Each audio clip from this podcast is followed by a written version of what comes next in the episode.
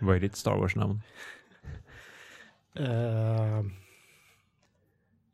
slash banger.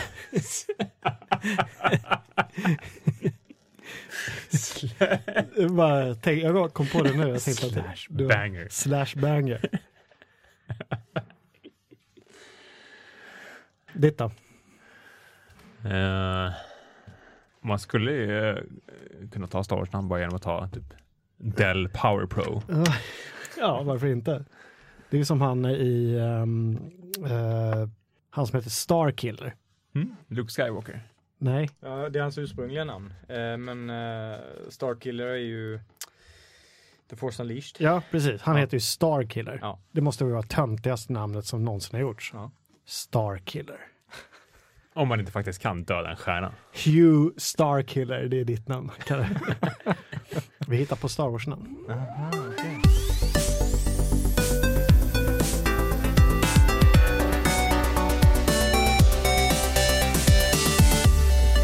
Hej, hallå, välkomna till Fulkultur, den folkbildande och sedlärande podden från Geeks Publishing. Idag gör vi avsnitt nummer 18. Jag heter Joakim Minett och med mig i studion har jag Kalle Johansson Sundelius. Hej hej! Hej. jag, var, jag var lite dramatisk när jag utannonserade dig och du bara hej hej. Ja. Så, Jag, ja. jag är lite mjuktuff. Andreas Eklöf är här också. Hej Andreas. Halloj, det var ett tag sedan du var med. Ja, det var ett tag sedan. välkommen tillbaka. Det är trevligt att ha dig här. Tack Idag är vi tre stycken. Återigen, det är lite tjatigt nu kanske, men det är ju semestertider så att vi.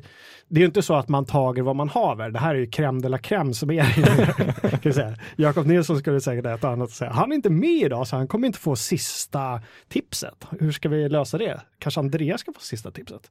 Ja, kanske. Kanske. Eller så bara stänger man av mitt i. Mitt i, Ja. här, när han pratar så klickar vi. Så, To be continued. så ringer vi upp Jakob Nilsson. Eller så kommer han ingående så här. Som en surprise. som en surpris. Uh, hörni, vi gör fullkultur nummer 18 idag. Och det blir en, ett litet återbesök i Star Wars uh, underbara värld. Men vi ska inte prata så mycket filmer och sådär, utan jag tänkte att uh, vi ska prata Star Wars-spel idag. Alltså tv-spel. Vi kanske glider in på någon annan sorts spel också, det vet man aldrig. Star Wars Monopol vet jag finns till exempel. Mm. Men Nej. vi ska prata tv, tv och datorspel. Och kanske lite mobilspel. Men, men om Star Wars bara är för barn och spel bara är för barn, vad ska vi prata om? Precis, just det, det är ju bara för barn. Ja. Ska Ja. vi läsa det här? Det är kört. Aj. Men Kalle, du är ju eh, chefredaktör på fz.se, Sveriges eh, största och mest förnäma spelsajt. Förnäma, det var fint. Absolut. Förnäm. vad, heter, vad heter det? Förnäm? Heter, Ja, det heter jag tyckte det var en fin beskrivning. Förnäma, det heter. Ja, Ja. Det heter något annat. Ja. Sak samma. Andreas Eklöf, du har också sk- skrivit om spel eh, väldigt länge. Mm. Ja, och du är en stor Star Wars-fantast, precis Oh ja. som vi andra. Och du har ju skrivit om spel längre än någon av oss. Va? ja, Kallar du Jocke gammal? Eh, ja, åldersvarierad. Jag tänkte, jag tänkte min åldersvariation skulle liksom på något sätt gå förbi här. Ja, jag har också skrivit om spel länge, sedan 98 faktiskt. Mm. När kom det allra första Star Wars-spelet? Det var en sån här bra fråga med årtal. Jag vet att du har ju en liten fusklista. 83 säger jag. 82! 82 till och med. Mitt det, all, år. det allra första Star Wars-spelet, åtminstone enligt internet, det, eh, och då måste vi också säga att är det någon lyssnare nu som eh, tycker att vi har fel så gå in på vår Facebookgrupp och skriv det. Mm. Kom med glada och arga tillrop. Vi älskar att bli rättade. Vi ska börja rätta varandra mer i programmet också. Har vi bestämt. Eh, men, men rätta oss gärna för att vi sitter, står inte och googlar liksom när vi, när vi pratar utan det kan ju dyka upp saker som vi bara känner är rätt och Mm. så visar det sig vara jättefel fast det låter bra när vi säger det. Så, men då får man, får man rätta oss. Ja. Vi, vi har liksom ingen sån. Nej, det är helt okej. 82, The Empire Strikes Back, men det kommer ni ihåg, ett sidskrollande spel där Luke Skywalker flyger, heter det Snowspeeder? Kalle? Snowspeeder. Det kan du. Men alltså, så jag kommer ihåg är väl kanske lite överdrivet med tanke på att jag är född 82. Enda grejen jag kommer ihåg med det här spelet är att du visade det för ungefär en timme sedan. Ja, just det. nu avslöjar du att vi har förberett att, att det inte var alls naturligt att, att jag kunde årtalet på The Empire Strikes Back. Nej, Nej. men det, det var ju fint säkert för sin Mm. tid. Eh, intressanta som jag sa också till dig, kom ihåg det, det är att den här uh, Attat, Luke Skywalker åker Snowspeeder och skjuter Attats. Den såg precis ut som åsnan i det, åtminstone i min värld berömda uh, spelet Mule. Jättegammalt spel med en åsna som jag kommer inte ihåg vad man ska göra, men Attaten och Mulen ser exakt likadana ut. Men att, att du säger attat istället för AT-AT. Ja, det där finns det en, många diskussioner om. Uh, det är faktiskt sanktionerat från LucasArts att säga Attat. Är det? Mm. Mhm. George Lucas himself alltså. Mm. Mhm. Och man ska ju lyssna på vad han säger. Ja, ja, absolut. Han har ju alltid haft rätt. AT&T, ja men för det finns ju massa sådana jämförelser, man, man ska kunna säga det liksom fonetiskt. Så. Hur säger man AT-ST då? då? Attest. Atst. Atst. At, ats, at, SD. ATSD, ja då kanske man säger ATSD då. Mm. Ja, Sidospår. sidospår. Mm. Eh, men, men hur som helst, sen dess har det kommit ungefär och jag har försökt räkna lite grann och kommit fram till att cirkus 75 spel. Det är ganska många spel. Mm. Det, eh, man skulle kunna säga att det är en licens som är totalt söndermjölkad. Mm. För, för hur många i rättvisans namn av de här spelen har varit bra? Det tänkte jag vi skulle prata om lite idag. Vilka, vilka goda exempel det finns och vilka riktiga bottennapp det finns. Så ska vi på något sätt guida er igenom eh, de olika Star Wars-lirarna som har släppts. Sen ska vi prata rätt mycket framtid också. Mm. För nu äger ju Disney Star Wars-licensen. Vad kommer de och deras eh, underleverantörer, ska man kunna säga. Vad kommer de kunna göra? Underhuggare. Underhuggare. Ja, de har ju avtal med EA, så att eh, därifrån kommer det komma mycket. Mm. Precis, det, det, det senaste spelet, åtminstone, eller vad är det senaste? Battlefront, Mm. är det allra senaste som har släppts i Star Wars. Eller är det något nytt? Annat som har kommit också? Nej, det är så. Nej. Det Ja. finns ju det här mobilspelet också, Galaxy, Galaxy at War. Ah. om man räknar ett riktigt spel för Mm. riktiga maskiner. Mm. Oj, nu, nu känns det som att jag... Nu kommer den förnäma lite. biten in igen. Ja, precis. Mobilspel, vad är det för någonting?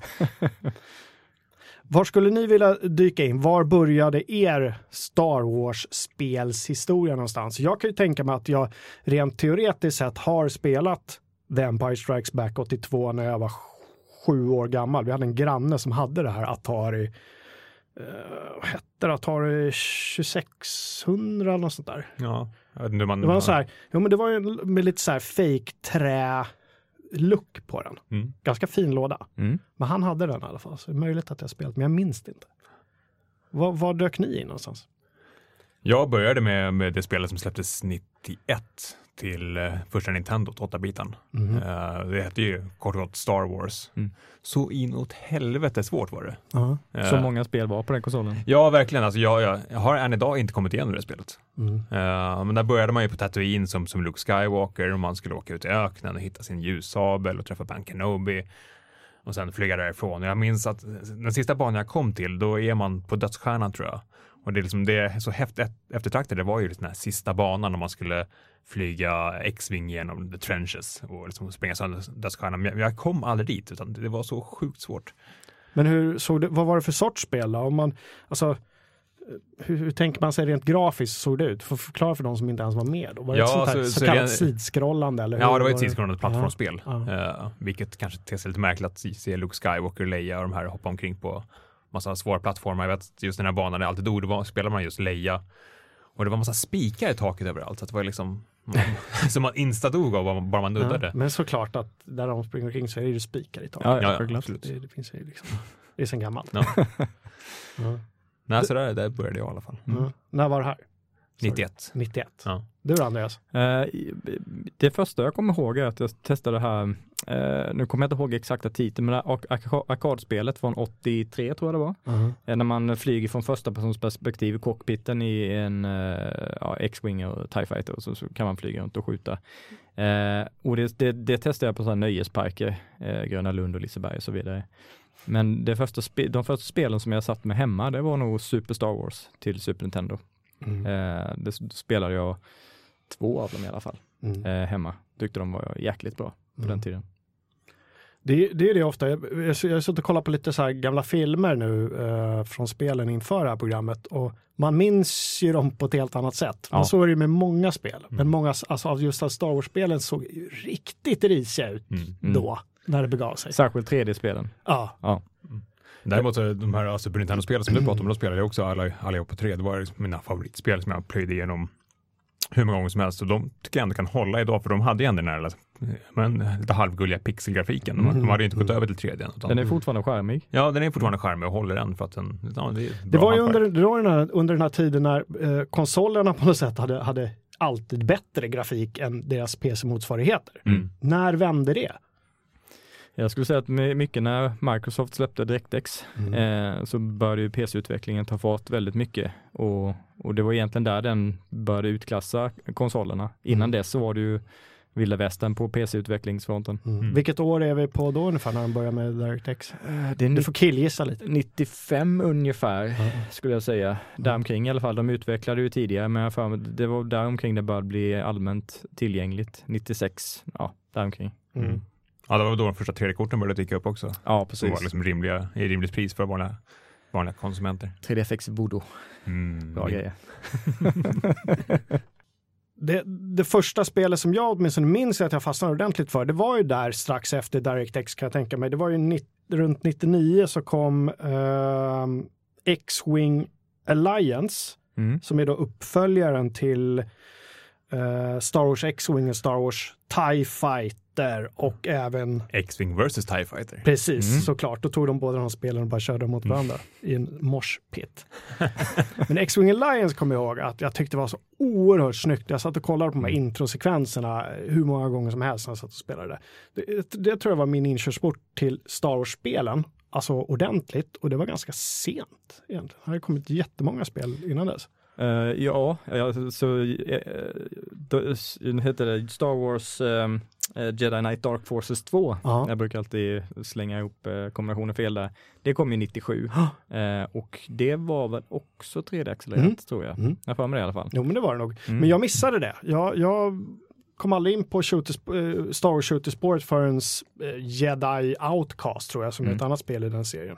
Men just X-Wing Alliance minns jag att jag fastnade för eh, dels för att det såg fränt ut och dels för att de hade vävt in en story i hela den här grejen om den här eh, unga piloten Ace som eh, vars familj eh, håller på eh, smugglar och tradar och sen så eh, hamnar han i onåda hos imperiet och får stöd av rebellerna och det så slutar med också med, jag, jag klarade aldrig spelet men så här efterhand har jag sett att det slutar med det här slaget om Endor i Jedins återkomst. Så det är ju ganska maffig stor strid där man själv var inblandad. Mm. Eh, och hela den här grejen att liksom känna sig som en del av Star Wars-universumet. Jag tror det är det som fick mig att fastna för, för X-Wing Alliance. Men det var ju samma sak med Dark Forces 2 skulle jag säga. Mm. Det var det första spelet där jag verkligen kände att det, det, jag var en del av en Star Wars-upplevelse. Mm. Liksom den filmiska känslan och, och eh, FMV-videosekvenserna med eh, riktiga skådespelare, Kyle Katarn, Åh, Kyle Katarn. den gamla räven. Ja. Men det måste ju varit ett av de första spelen också där man gick ifrån att liksom basera spelen på redan kända karaktärer som Luke Skywalker, Leia och de här. Att man uppfann en helt ny karaktär som Mm. är Kyle Katarn och han, vad heter han, Dash, Flash, Flash Ace, Flash Ace, Ace. Starkiller. Starkiller. Eh, och då blev man ju delaktig på ett helt annat sätt. Då kunde man verkligen ja, men, leva sig in i det på ett helt annat sätt. Mm, men det började ju bygga upp Expanded Universe redan på den tiden. Mm, precis. Precis i samband med alla serietidningar och sen eh, såklart i takt med att internet tog fart på allvar slutet på 90-talet så expanderade det där ännu mer och folk byggde på. Mm. Uh, Jedi Knight-serien sa vi. Mitt, mitt andra sån här stora spel som jag verkligen kommer ihåg, det var ju då Jedi Outcast. Men det är spel nummer vadå? Tre eller fyra i den serien? Ja, där kom det ganska många då. Det är väl Ja. det sista till och med. Ja. Eh, Ah, nej, Je- Jedi eh, Academy. Academy är sista. Just, just det. det. det. Ja, Mm. så det, det, det är den andra delen i den serien. Ja. Så det är Dark Forces, Dark, Dark Forces, Forces 2. Och sen var väl Jedi Outcast efter det, om jag inte minns fel? Mm. Eller var det Ja. något däremellan? Ja, jag minns faktiskt inte. Men, Nej. Men då var i alla fall, eh, om vi ska måla upp det lite, då är vi inne på den här första persons shooter-vyn lite grann. Mm. eh, när Star Wars tog steget in där. När det tidigare har varit antingen sidskrollande hoppa och slå, eh, alla Super Mario, eller någon form av, visserligen första person, men ändå ta, ganska tight simulatoraktigt. Ja, här, här är din X-Wing cockpit, skjut på mål, Mm. punkt slut. Liksom. Och det var även där man kunde testa och svinga eh, ljussablar och slå bort laserskott och annat eh, i, i full tre, första persons 3D, vilket Mm. var hur häftigt som helst. Mm. Det måste ju varit jättestort för jättemånga spelare och, och äntligen få liksom på något sätt vara den som svingar och inte bara vara en nästan en passiv åskådare. Ja, Ja. ja. Men, så eh, introducerade man med alla de här krafterna. Så där. Man kunde trycka stormtroopers ut för kanter och Mm. Force lightning. Force och- lightning, Mm. precis. Ja, Jag, jag minns att vi spelade ganska mycket multiplayer här också. Mm. Att, vi, att vi verkligen gjorde en grej av att man, ja, men det skulle vara dueller, man skulle inte liksom hålla på med skjutvapen och sådär. Man, man skulle mötas på en bestämd plats på banan och man skulle ta fram sitt, sitt, sitt lasersvärd. Eller ljussabel. Vad, vad, vad, vad säger man egentligen? Är det ljussabel eller lasersvärd? Ljussabel, När man var liten sa man, sa man i alla fall ljusa, Ja. äh, lasersvärd, men Ja. jag säger ljussabel nu för jag har hört att det heter lightsaber. Ja, precis. Laser sword tror jag inte de säger, jag vet inte, men det låter ju coolt med lasersvärd. Ja, ljussabel. Ja, men att det var liksom, ja, men gentlemannafight att man, ja, Ja. men, dueller på riktigt. Mm. Ja, riktigt häftigt. Kalle, du som, eh, vi ska prata lite mer om framtiden såklart, men bara lite snabbt instick när vi pratar om det här första person. Du som är lite inne på VR. Mm. Finns det någonting där i Star Wars-väg? Inget officiellt såklart, men Jo, det finns ju. Gör det? eh, ja, de har ju, eh, ILM eh, Mhm. har ju någonting som heter X-Labs där de håller på att experimentera med både Industrial Light and Magic. precis de som gjorde specialeffekterna till filmerna och varit inblandade i spelen också. Mm. De har ju en liten, ja, ett, ett laboratorium där de håller på och labbar med just VR och även mycket AR. Mm. Eh, och de har ju släppt ett första klipp från Trials of Tatooine där man står och liksom svingar ljussabel och försöker eh, deflektera eh, skott och sådana grejer. Så att, eh, det ser ju grymt ut. Men Mm. jag, minns också att när man spelade de här första X-Wing-spelen och uh, TIE Fighter-spelen, att det var då någonstans eh, liksom, tanken om, om virtual reality började födas hos mig i alla fall. Tänk vad ballt att verkligen liksom kunna sitta Mm. i en cockpit och köra en X-Wing eller en TIE Fighter. Mm. Och jag, jag, jag tror aldrig jag lyckades spela de här uh, arkadspelen som du pratade om, att man liksom satt i liksom en, en liten podd och fick uppleva det här liksom med, med en stor skärm hela biten. Det var ju de här mer enkla episoderna i snedspelen. Ja, Och och, det, på, det, på den tiden kändes det som att man verkligen satt i en, en TIE Fighter eller X-Wing, fast det egentligen bara var svart bakgrund och vita streck som utgjorde alla objekten. men det, det kändes helt klart, jäklar vilken simulation det här är. Ja, precis. Mm. Och så hade man ju då på- på 1990-talet testat det här med VR första gången i de här liksom väldigt rudimentära, enkla tekniklösningarna. Just det. Och så tänkte man då, tänk att kunna sitta i en, i en riktig, i en Mm. riktig, riktig rymdstrid. Mm. Vi ska prata lite mer om våra framtidsvisioner sen. Vi rusar vidare lite genom eh, Star Wars-historien. Eh, jag har antecknat Knights of the Old Republic som ett, en stor händelse för mig. Mm. Eh, första ordentliga rollspelet egentligen i Star Wars-miljö. Absolut. Eller har jag fel där? Fanns det är absolut. Åtminstone det jag fastnade för. Eh, lite lustiga premisser. Det utspelar sig så här 4000 år före händelserna i filmerna. Mm. Det har, inte, det har inte hänt någonting rent tekniskt under den tiden, förutom att de möjligtvis slåss lite mer med vanliga svärd. Men allt annat finns ju också. Mm. Eh, det som var så fränt med rollspelet var ju att dina val påverkade ganska mycket liksom, utfallet och det faktiska slutet där. Jag, jag tror det är helt okej om jag spoilar lite grann att eh, huvudpersonen visar sig vara en gammal eh, eh, Sith som har, jag vet inte om man har programmerats om eller någonting. Han eller hon för den delen, man fick Mhm. välja vilket kön man ville vara.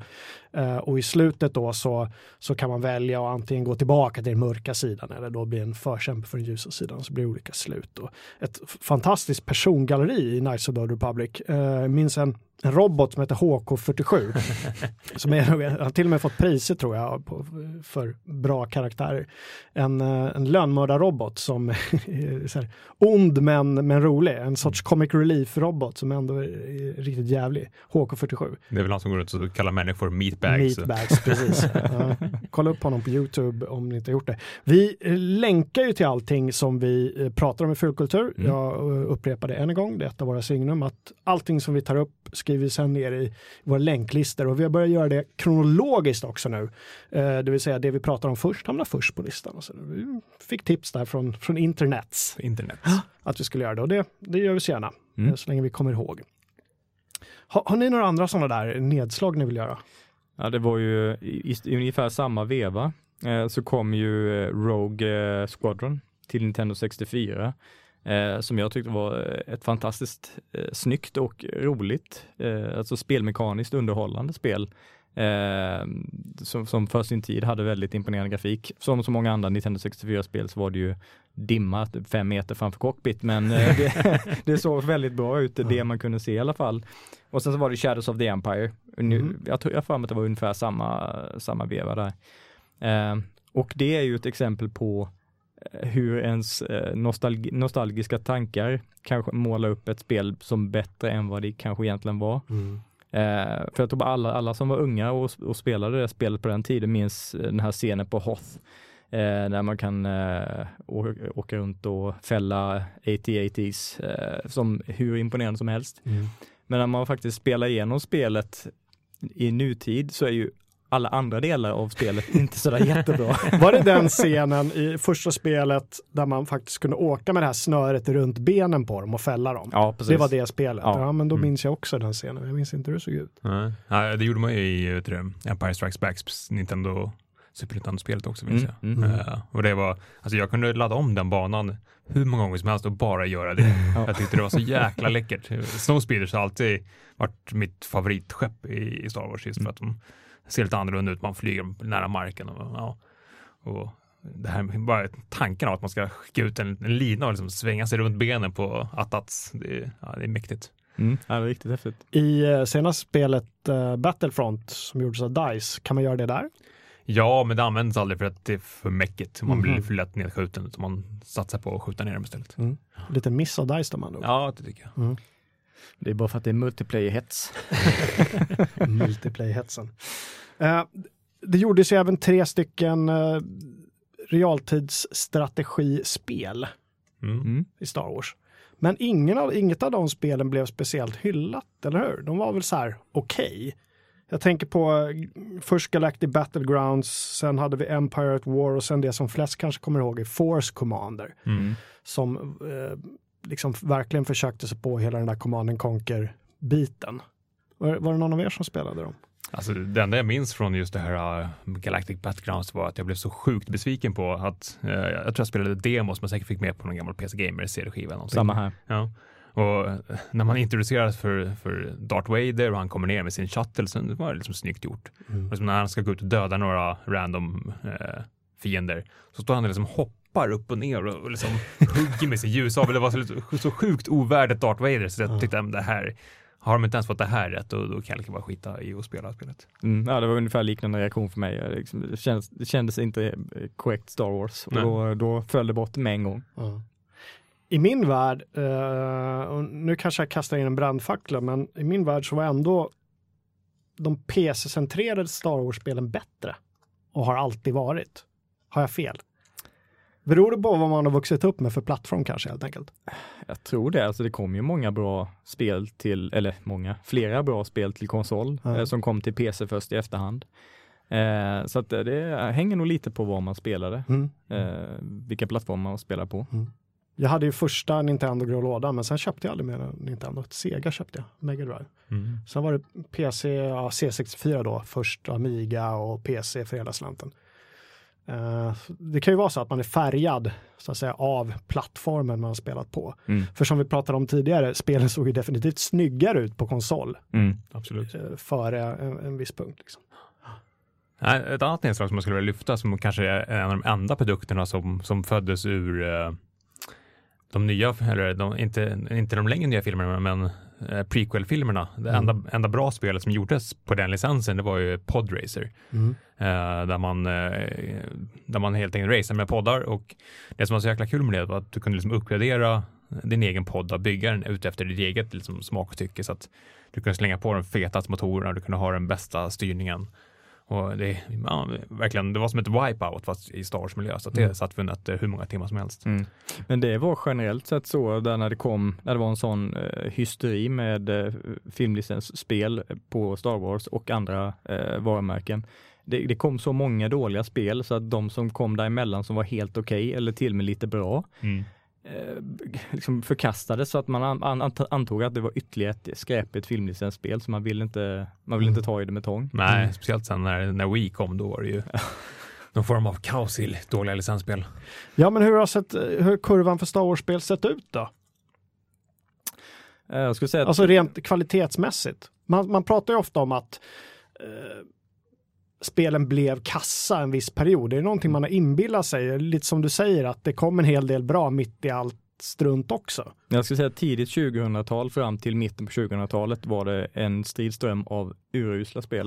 Ja. Eh, så det var ju definitivt en, en låg, lå, ett lågvattensmärke för eh, varumärket i spelsammanhang. Sammanföll det med, med episod 1 Fantommajonnäsen där? Ja?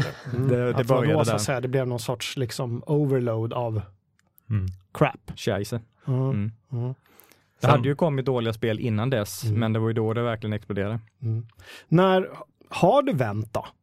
Eller när vände det så att säga? Vi har, gjort, vi har ju tagit upp våra exempel, men de är ganska få om man tänker sig att det är 75 plus spel som har gjorts. Mm. Ja, Så när eh, vände det och i så Alltså, fall det, är väl, det är väl Bioware-spel som är någon form av peak, Mm. skulle Ja. jag säga i alla fall. Mm. Eh, sen hade ju studion problem eh, i- ja, i mitten av 2000-talet och, och framåt som fick en ny eh, chef som kom direkt från Lucasfilm som var liksom Mm. en filmmänniska från grunden. Som bland annat inte förstod det här med att, ja men vadå, ni har en deadline. Spelet ska vara klart den här deadline. Han har ju Mm. liksom haft biopremiärer i, och jobbat med det hela livet. Så att när folk, ja men vi har tonvis med buggar, ja men släpp det. Mm. det spelet ska ut nu, det är, det är ingenting att orda om.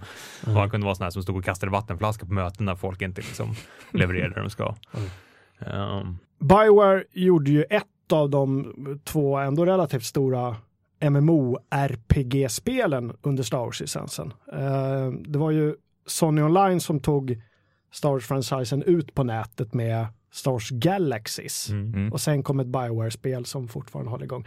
Galaxies, har ni, har ni någon relation till det? Min andra relation var att jag satt bredvid en polare satt, som satt och körde. Ja. Och man, man hade ju spelat eh, Jedi Academy, men man hade liksom, men ändå byggt upp en viss kvalitetsnivå vad det gäller striderna. Och sen då när man ser de här typiska online-rollspelsstriderna, man- där, där två personer står och hackar på varandra i luften och liksom dansar. Och, Mm. det, det såg ju väldigt dåligt ut. Samtidigt så var det ju, man hade ju stora förhoppningar om att det skulle vara det här spelet där man verkligen fick resa ut i Star Wars-universumet Mm. på allvar. Mm. Och de levererade ju kanske inte riktigt på den fronten, Sony. Eller hur? Nej, Och frågan är om Bioware gjorde det heller med Knights Nej, eller heter det bara The Old Republic? The Old Republic, The Old precis. Republic, Ja. precis. Knights of the Old Republic var rollspelet, sen kom The Old Republic som var deras online-rollspel. Jag tyckte det var så märkligt att de precis, eh, alltså jag, jag förstår att de gjorde det med, med eh, Knights of the Republic rollspelet, när man helt fick välja sin egen väg och hela den här biten. Att det utspelades så 4000 år innan händelserna. Men det man väl upplever i Star Wars, det är väl just liksom, de ikoniska platserna. Så va- varför valde man att göra det här online-rollspelet till också det här liksom förhistoriska spelet i sammanhanget? Det tyckte jag var ett jättemärkligt val. Ja, man undrar vems beslut det var också, om det var deras beslut eller om det var någon på eh, LucasArts som då fortfarande ägde licensen som så att säga, ah, men ni, lägg det 4000 år Det tidigare, kör vidare på er eh, Old Republic där så, så kan inte strula till någonting. jag kan tänka mig att det var nog lättare att få klartecken Ja. om man inte satsar på att köra i, i själva universumet som filmerna utspelar sig i. Mm. Eller i eh, liksom tidseran som det Mm. utspelar sig i. Men Galaxies, det var ju eh, sam, samtida om Det man ska säga så, samtida, med, med de, de tre stora filmerna, fyran, femman, Precis. sexan. Om jag inte minns fel så när de skulle stänga ner spelet var det ju väldigt många som, det, lyckades ändå samla upp en ganska mycket hardcore-fans. Mm. Och när de skulle stänga ner spelet så var det ju stora events då. Jag för mig att till och med Darth Vader kom ner och liksom började slakta folk. Och, ja, det var kaos liksom. Ja, det har blivit lite av en grej det där när gamla eh, online-spel dör så samlas spelare och eh, gråter och Mm. eh, festar online innan servrarna dör. Mm. Ja, men The Old Republic är fortfarande igång i alla fall. Ja. Jag minns att jag intervjuade de här två doktorerna som var som grundade de Bioware kanske, Mm. Ray Mazuka och den andra nixon. Sheshuk, Sheshuk, Sheshuk. precis. Greg Sheshuk. Eh, jag intervjuade dem strax innan releasen och frågade liksom, men, men alltså, har, har ni tänkt igenom det här? Kommer det verkligen bli bra att göra ett Star Wars online-spel? Man har ju försökt förut. Mm. Ja, de, de blev nästan lite irriterade på att jag ställde de här lite obekväma frågorna. Mm. Ja, och sen ett halvår efter releasen så slutade båda två. De var kanske inte så nöjda själva med Nej resultatet. men precis för att he hela, det, hela PR-kampanjen gick just ut på att din story kommer vävas in i en riktig handling. Att det är Mhm. liksom det de sålde in. Det var som ett, he ett helt nytt MMO-koncept och så var det not so much. Nej. När man De skulle började fortfarande ner i grottor och döda tio stycken av Ja, den här la- ta tio pelts. Ja, precis. Det är väldigt få som har lyckats knäcka den formen hur man eh, gör på riktigt Mm. eh, unikt innehåll som du kan hålla på med i typ 3000 timmar. Ja. Det, Mm. det är en svår nöt att knäcka. Mm. Vilka är era värsta minnen då om vi tittar bakåt? Eh, Jag skulle säga att det, det, det första minnet jag har av att jag liksom tänkte att ett Star Wars-spel var genuint dåligt eh, var eh, liksom på den tiden när Playstation hade släppts och allting med Star Wars och 3D. Det var liksom det häftigaste som fanns. Då spelade jag, eller testade jag på en sån här demokiosk, eh, ett spel som heter Masters of Terrace Cassie. Mhm. Eh, ett eh, 3D-fighting-spel i, eh, i Star Wars-universumet som är helt obeskrivligt dåligt Mhm. på alla sätt och vis. Har en fullständigt nonsenshandling, eh, det är långsamt, Mm. man har ju typ fem, fem attacker att välja mellan, ingen block-kontringssystem som är värt att nämna. Eh, extremt jobbiga repeterande ljud och, och alla som har ljussablar är tio gånger så bra som alla andra. Mm. Och alltså, ja, det, det, är- det är verkligen katastrof. Mm. Eh, det, ja. Och Terrace Casey är finska för typ stålhand tror jag. Jaha, liknande. de har bara snott det. Ja, jag tror det. Ja, det De, de påstår att det är något språk i spelet men eh, det är taget från finska i alla fall. Eh, vi kommer länka till en eh, Youtube-film som finns där, där en snubbe har eh, listat klipp på de flesta i alla fall Star Wars-spel som har släppt. Den har vi suttit och kollat på, den var väldigt underhållande. Jag kan Mm. tänka mig att det spelet var med där, att det flög förbi, för det var några riktigt kassa sådana fighting-sekvenser. Ja, Ja. verkligen. vi länkar. Kalle, du då? Ja, det, det måste ju vara Kinect Star Wars. alltså, jag gillar idén med Kinect och jag tror att om Microsoft hade tänkt till lite så hade de kunnat göra Kinect 2.0 till någonting väldigt Kan du häftigt. inte bara lite snabbt dra Kinect ifall det är någon som inte Alltså har Kinect är ju en liten kamera som kan läsa av rörelser, Mm. kort och gott. Eh, och, eh, Till den- Xbox. Till Xbox, den, första Xboxen. Eller till, nej, 360, 360, precis. Mm. Eh, och vad det här spelet gick ut på då var att du själv skulle stå framför tvn och göra då rörelser. Det var allt från ljussabel, fighter, eh, och, men alltså det absoluta lågvattenmärket är ju någon form av dansmoment. Där vi bland annat ser Han Solo stå och göra några konstiga danser tillsammans med Stormtroopers till märkliga Imperial March dubstep-remixar. Alltså, Åh. ja, det, är, det är så fasansfullt illa. Och själva spelmekaniken när du ska försöka liksom, eh, använda armarna för att svinga och, och så ska det känna igen det som ljussabel eh, ja, svinga. Alltså det är så jättedåligt. Ja, alltså spelet hade varit dåligt i, i grunden även om de här grejerna hade funkat. Men ja, som, som du säger, toppar man det här genom att ha kontroller som inte ens registrerar vad du gör för någonting. Det är, nej, det är katastrof. Ett lågvattenmärke för mig det är ju eh, spelet som ackompanjerade fantommajonnäsen. det, var, det var riktigt, riktigt dåligt. Mm. Jag, jag tror inte jag spelade mer än, jag vet inte hur lång tid jag spelade. Det var riktigt kast. Men man på något sätt i, i, uppsnacket till det så var det att det skulle vara ganska snyggt och rätt modern Mm. teknik och allting. Men sen så visade det sig vara total, total katastrof. Men Man kunde precis- växla mellan huvudpersonerna för mig i Mm, början där just i alla fall. Obi-Wan och Kigon. Qui-Gon? Qui-Gon. Mm. Qui-Gon igen. Alla, alla, de, alla de här namnen alltså. Ja. Ja. Men eh, precis som eh, Episod 1-3 filmerna så Mm. blev ju de spelen lite bättre Mm. i, i takt med att eh, filmerna kom och spelen följde efter. Så. Episod 1-spelen, precis som filmen, katastrof. eh, Episod 3, ja lite bättre faktiskt. Nära på bra. Vad var det för upplägg på spelet i trean då? Det var ju ett 3D eh, liksom actionäventyr Mm, eh, där du eh, styr karaktären, kommer inte ihåg om det var för 3D-personsperspektiv eller liksom du, du Mm. styrde karaktären fritt. Och så kunde du springa runt och svinga och så hugga ner stormtroopers, och, eh, nej inte stormtroopers, de där E3-robotarna. Och eh, slåss mot eh, Hayden Christensen. Mm. Fantastiskt. Hörrni, eh, det om det om, om eh, Star Wars-spel bakåt i historien kanske. Det finns ju några nedlagda titlar också, eller hur? Mm. Som det har pratats rätt mycket om. Jag tänker kanske främst på eh, actionäventyret 1313 Mm. eh, som lanserades med bung, buller och brak, buller och bång, säger man så? Buller och brak, buller och bång. Ja. Eh, med någon sorts video, jag tror det var på en etermässa. Ja, Mm. det var E3-mässan där 2011 kanske. Ja. vart. Mm. För det som hände var ju, ja, det kanske skulle komma Ja, in på berättar du. Ja, eh, det var ju att eh, Disney köpte ju upp Mm. Lucasfilms och då ingick ju, ingick då Lucas Art som var spelstudion. Och man- valde helt enkelt att bara skrota allting i princip. Mm. Men det var inte LucasArts som gjorde 1313 va? utan de hade lagt ut den licensen på Mm. en tredje part, inte sant? Precis. Mm. Men de liksom drogs med i fallet där.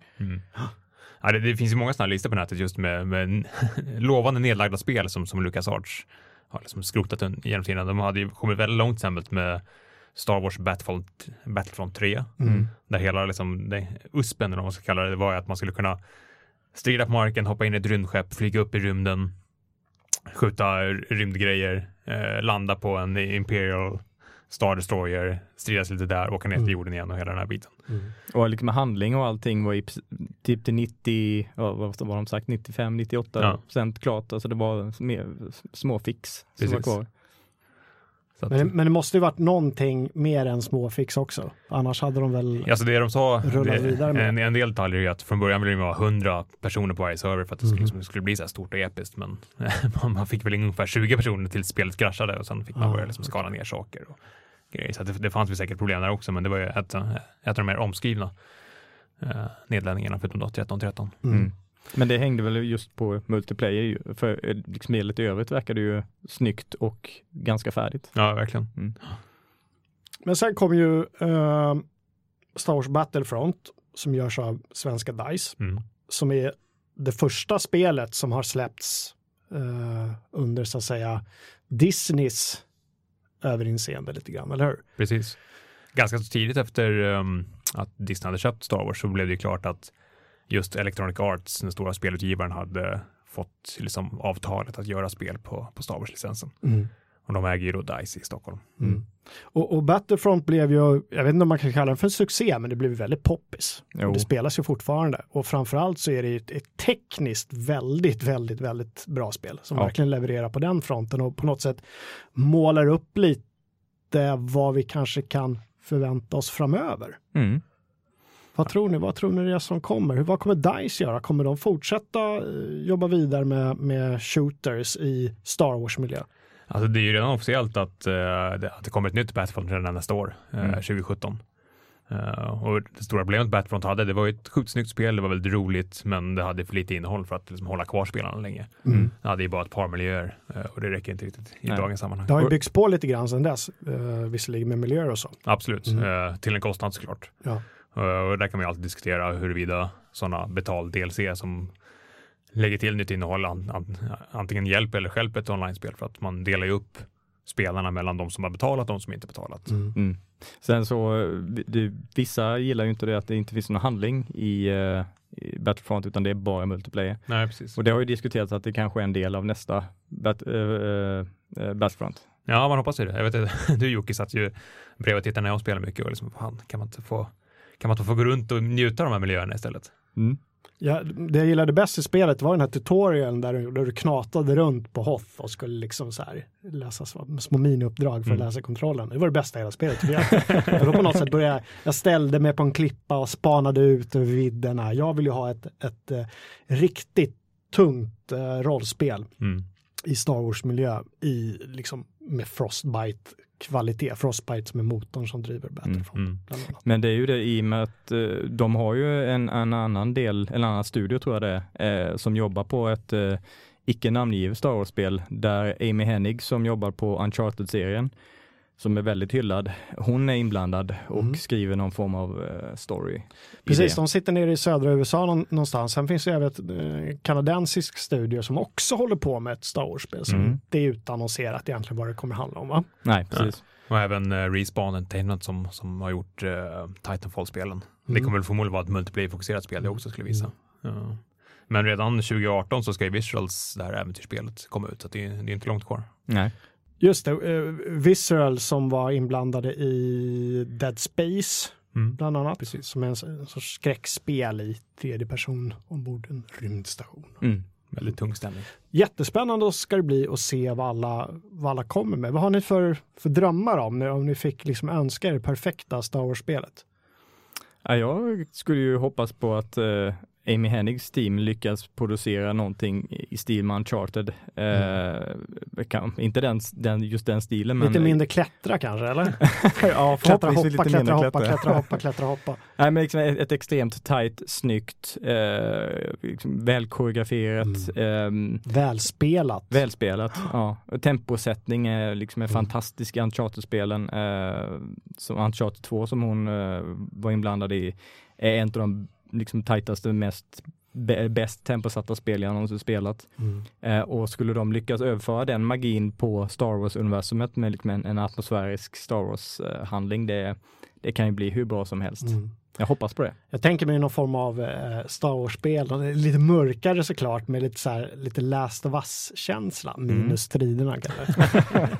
ja, men jag tror vi är inne på samma spår där lite grann, mm. det där tajta fokuset och det gör ingenting om det inte är open world så att säga. Det, bara man liksom drivs framåt av en, av en riktigt stark handling. Mm. Det var ju tyvärr inte Amy Hennig inblandad i Last of Us. Men, Nej. Äh, ja. Nej, men äh, bra spel. Mm, mycket bra. Därför jag tog det exemplet jag var inne lite på att jag vill, jag vill ju ha ett, ett RPG.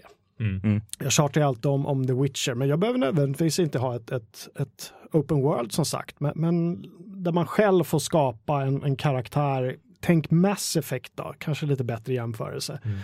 Uh, och, och ge sig ut på, behöver inte heller vara någon så här episk Rädda Galakten-grej, det kan vara något litet sidospår. Det gör inte mig någonting, men jag vill se mer av, av uh, Star Wars 4, 5, 6 settingen, liksom, mm. Där jag skapar mitt eget äventyr. Mm. Det ser jag verkligen fram emot. Men, men tror du att uh, Bioware är rätt studio för det? Jag är inte så säker på att de är rätt studio längre. Jag tror att lite grann att vi har sett Biowares glansdagar. Mm. Uh, de är, I och med Dragon Age Inquisition som de släppte så, så tappade jag intresset lite grann för dem och deras, deras produktioner. För det kändes väldigt um, gotta catch em all lite glättigt och lite jag vet inte, lite plastigt. Mm. Doktorerna är borta, nu vet jag inte hur mycket de personligen var inblandade i de tidigare bra titlarna, men det känns att det har hänt någonting. Alltså det är många som har sprungit om dem. Mm. mm. Rent, eh, de har alltid varit så kända för sina, sina starka berättelser. Mm. Vi får se, det är upp till bevis för Bioware med nya Mass Effect Andromeda som kommer 2000, 17. Mm, som vi fortfarande fått sett väldigt, väldigt lite från. Extremt lite, mm. förutom en, en utannonseringstrailer som gav lite gåshud. Men mm. Eh, mm, återstår att se. Det är ett annat sci-fi-äventyr man kan ta sig till i väntan på, på annat Star Wars. Mm. Sen hoppas jag lite på att någon av de här eh, studiosen som jobbar på Star Wars-titlar nu gör någonting i stil med ett spel som vi glömde, eller som jag glömde nämna innan, eh, Republic Commando. Eh, som släpptes till Xbox och PC där du, du spelar eh, Stormtroopers. Eh, eller du, du, spelar en Stormtrooper som ingår i ett, i ett team med Stormtroopers. Eh, och så spelar du det från första persons perspektiv. Mm. Och så ska du ta dig an olika eh, uppdrag. Och det var jäkligt snyggt och, och välspelat när det kom. Eh, det var också lite mörkare, eller hur? Ja. Det var inte, mm. stod i stark kontrast mot de här glättiga liksom Phantom Menace-spelen. Precis. Eh, och, och, det har de inte gjort någonting med sen, eh, sen dess. I, mm. Någonting i den stilen i alla fall. Eh, så det, det hoppas jag att det är någon som jobbar på. Det är också en grej, man vill ju se lite mer från den mörka sidan inifrån, mm. bakom kulisserna lite grann. Eh, visst, vi har sidospåren, men merparten av alla spel, då är det ju, det är ju rebellsidan, du ska vara de goda. Liksom. Mm. Jag vill bakom kulisserna, man kanske inte nödvändigtvis behöver bete sig som ett asshole, men, ja, men lite, lite, som nya filmen som, som kommer, mm. Rogue, Rogue One. Rogue One, ja. Mm. Men det, det var det som var så bra i uh, Knights of the Republic-spelen, att du kunde välja att vara god eller ond. Mm. Sen är jag en person som alltid brukar spela den goda, men just att du hela tiden kunde ha koll på, liksom, på vilken sida av kraften du verkligen, mm. verkligen höll dig. Samtidigt så mm. var det en hel, i rättvisans namn, en hel del kritik mot det spelet och andra också som använde sig av den här god-ond-skalan. Att mm. på ett sätt så går det ändå bara att spela mm. spelet som ond, för du kan inte helt plötsligt strunta i dina uh, quote, goda kompisar och, och, åka iväg någonstans och umgås bara med det onda gänget. Liksom. Det funkar utan du måste hela tiden gå längs den här snisslade banan även om du beter dig som ett as. så på något sätt så, så liksom, håller storyn dig fast i det där goda spåret lite grann. Mm. Uh, det vill man ju komma ifrån. Jag, jag, vet vad du tänkte på förut vad det gäller kanadensen. Det är ju Raid, Jade Raymond. Mm. Raid Jamon. Det lät som ett Star Wars-namn.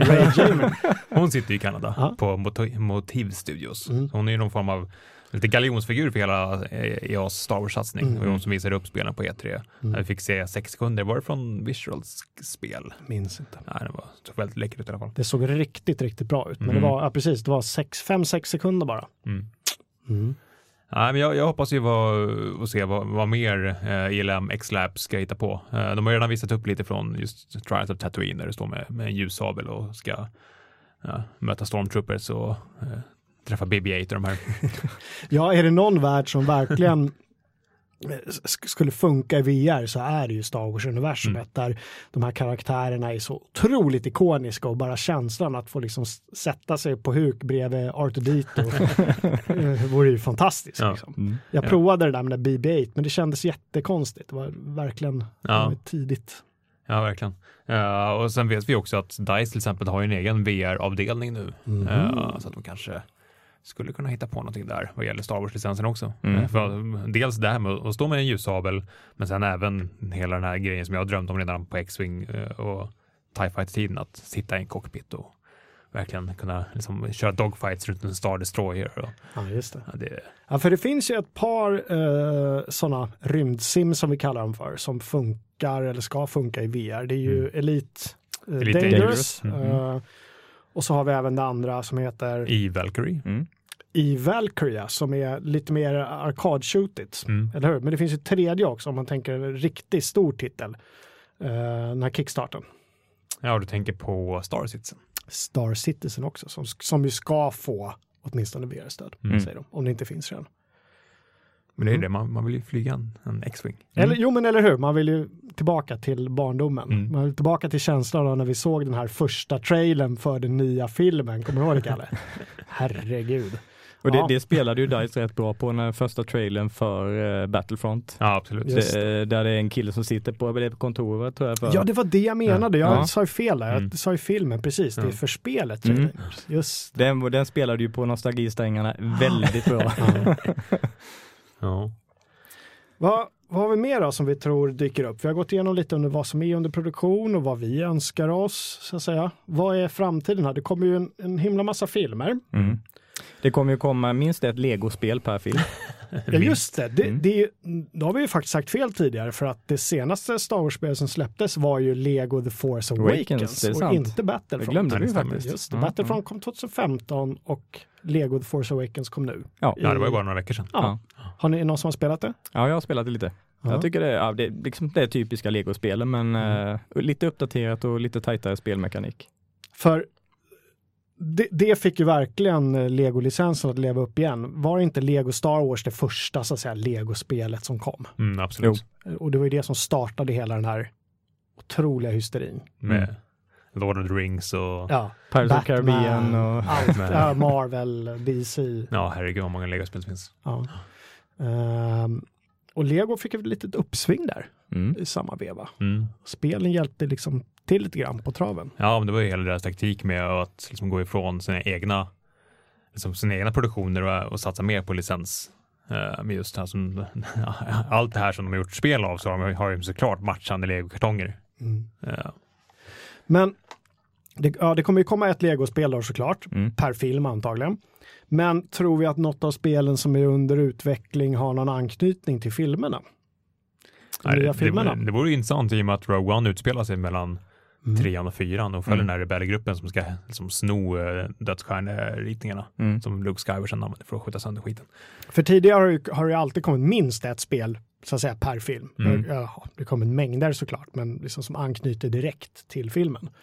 Men jag tror, Men jag tror Force nästa, Awakens är bara Lego än så länge vi har hört någonting. Ja, men jag tror nästan att Disney eh, har lärt sig av de misstagen som gjordes med den nya gamla trilogin, Episod Ja. 1 3. Eh, att det kom så mycket skitspel som svartade namnet så att jag tror de aktar sig lite för det nu. Eh, och sa- satsar mer på att lägga ut licensen till eh, ja, du DICE då, och olika studios inom EA. Som kan, förmodligen kan producera någonting bra i alla fall. Sen är det intressant i och med att de har liksom slopat hela Expanded Universe. Eh, allting som hände i Expanded Universe under alla dessa år har man ju liksom förflyttat till någon form av ar- arkiv. Mm. Så att man, många har ju väl liksom en blank canvas och, och skapar helt nya berättelser kring. Mm. Det är en liten reboot de har gjort, Ja, verkligen. man kalla det. Mm. Och eh, det, det är väl mer sannolikt att de bygger en annan sidostory än att göra ett spel som gör, berättar ungefär det Rogue One berättar. Mm. Eh, då, då berättar de någonting någon vid sidan av skulle jag tro. Mm. Uh, apropå filmerna, var det inte så eh, Andreas att du eh, retweetade eller vi körde någonting på vår Slack-kanal om att eh, de har spelat klart, spelat, avslutat inspelningen av den senaste filmen, Episod detta eller? Jo, Daisy Ridley Ja. skrev det på sin Facebook-sida, officiella Mm. Facebook-sida, att eh, nu är that's a wrap. Och det var idag och det här är ju då det här avsnittet med tanke på att det kommer semestrar och vi ska iväg så spelar vi in det i förväg så att Mm. det kommer att bli åtminstone tre, fyra veckor innan ni, ni hör det här. Mm. Det är ju jättespännande. Mm. Och, men det kommer filmer emellan dess också. Ja, det är Rogue One som sagt. Där Mm. har man ju hört lite oroliga rapporter om att, eh, att de första liksom, fokustesterna inte alls varit positiva till. Oj, Som man snackar om liksom massive reshoots och Mm. recuts. Och, De tyckte väl att den var för mörk så att de behövde få den mer, mer i stil med eh, Episod 7. Mm.